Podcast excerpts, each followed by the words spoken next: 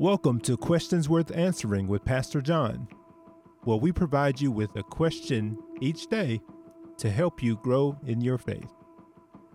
There are certain commercials and phrases that get stuck in your head. It's marketing genius, actually. But it also makes us walk around reciting silly little phrases in our head at random times.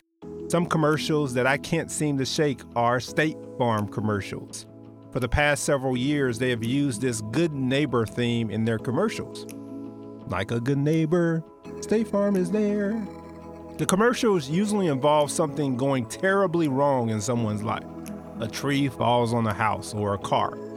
What's the message that State Farm is trying to relay when things go wrong? We're like a good neighbor. We're there for you. You know, it's ironic that we would use this campaign in today's culture where neighbors don't know each other. A culture where we pull in and out of our garages without saying many words to those who live around us. If anything, we aren't good neighbors. What about you? Are you a good neighbor? I want to tell you why this question is so important. Scripture tells us about another good neighbor who was better than us and better than State Farm. In the opening chapter of John's Gospel, John writes these words in verse 14 And the Word became flesh and dwelt among us. In John 1, John talks about Jesus as God Himself. Beyond that, he says that Jesus, as if he's putting on a jacket, decides to put on human flesh and live among the very people he created. The words here are scandalous how is it that a God could put on flesh and become human?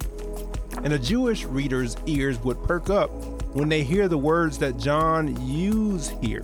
He uses a word derived from the word tent or tabernacle when he said Jesus dwelt among us. Any Jewish person would have seen this as a reference to the tabernacle in the wilderness in the Old Testament. That tabernacle traveled with the Jewish people.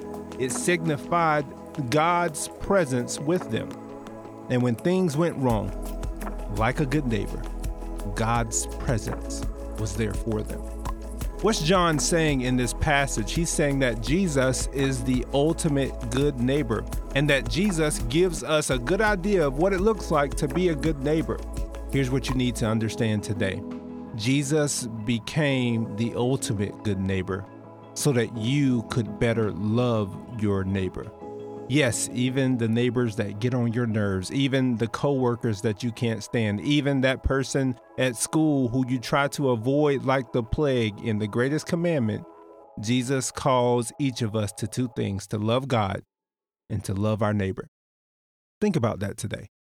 How can you be a better neighbor to those who are around you?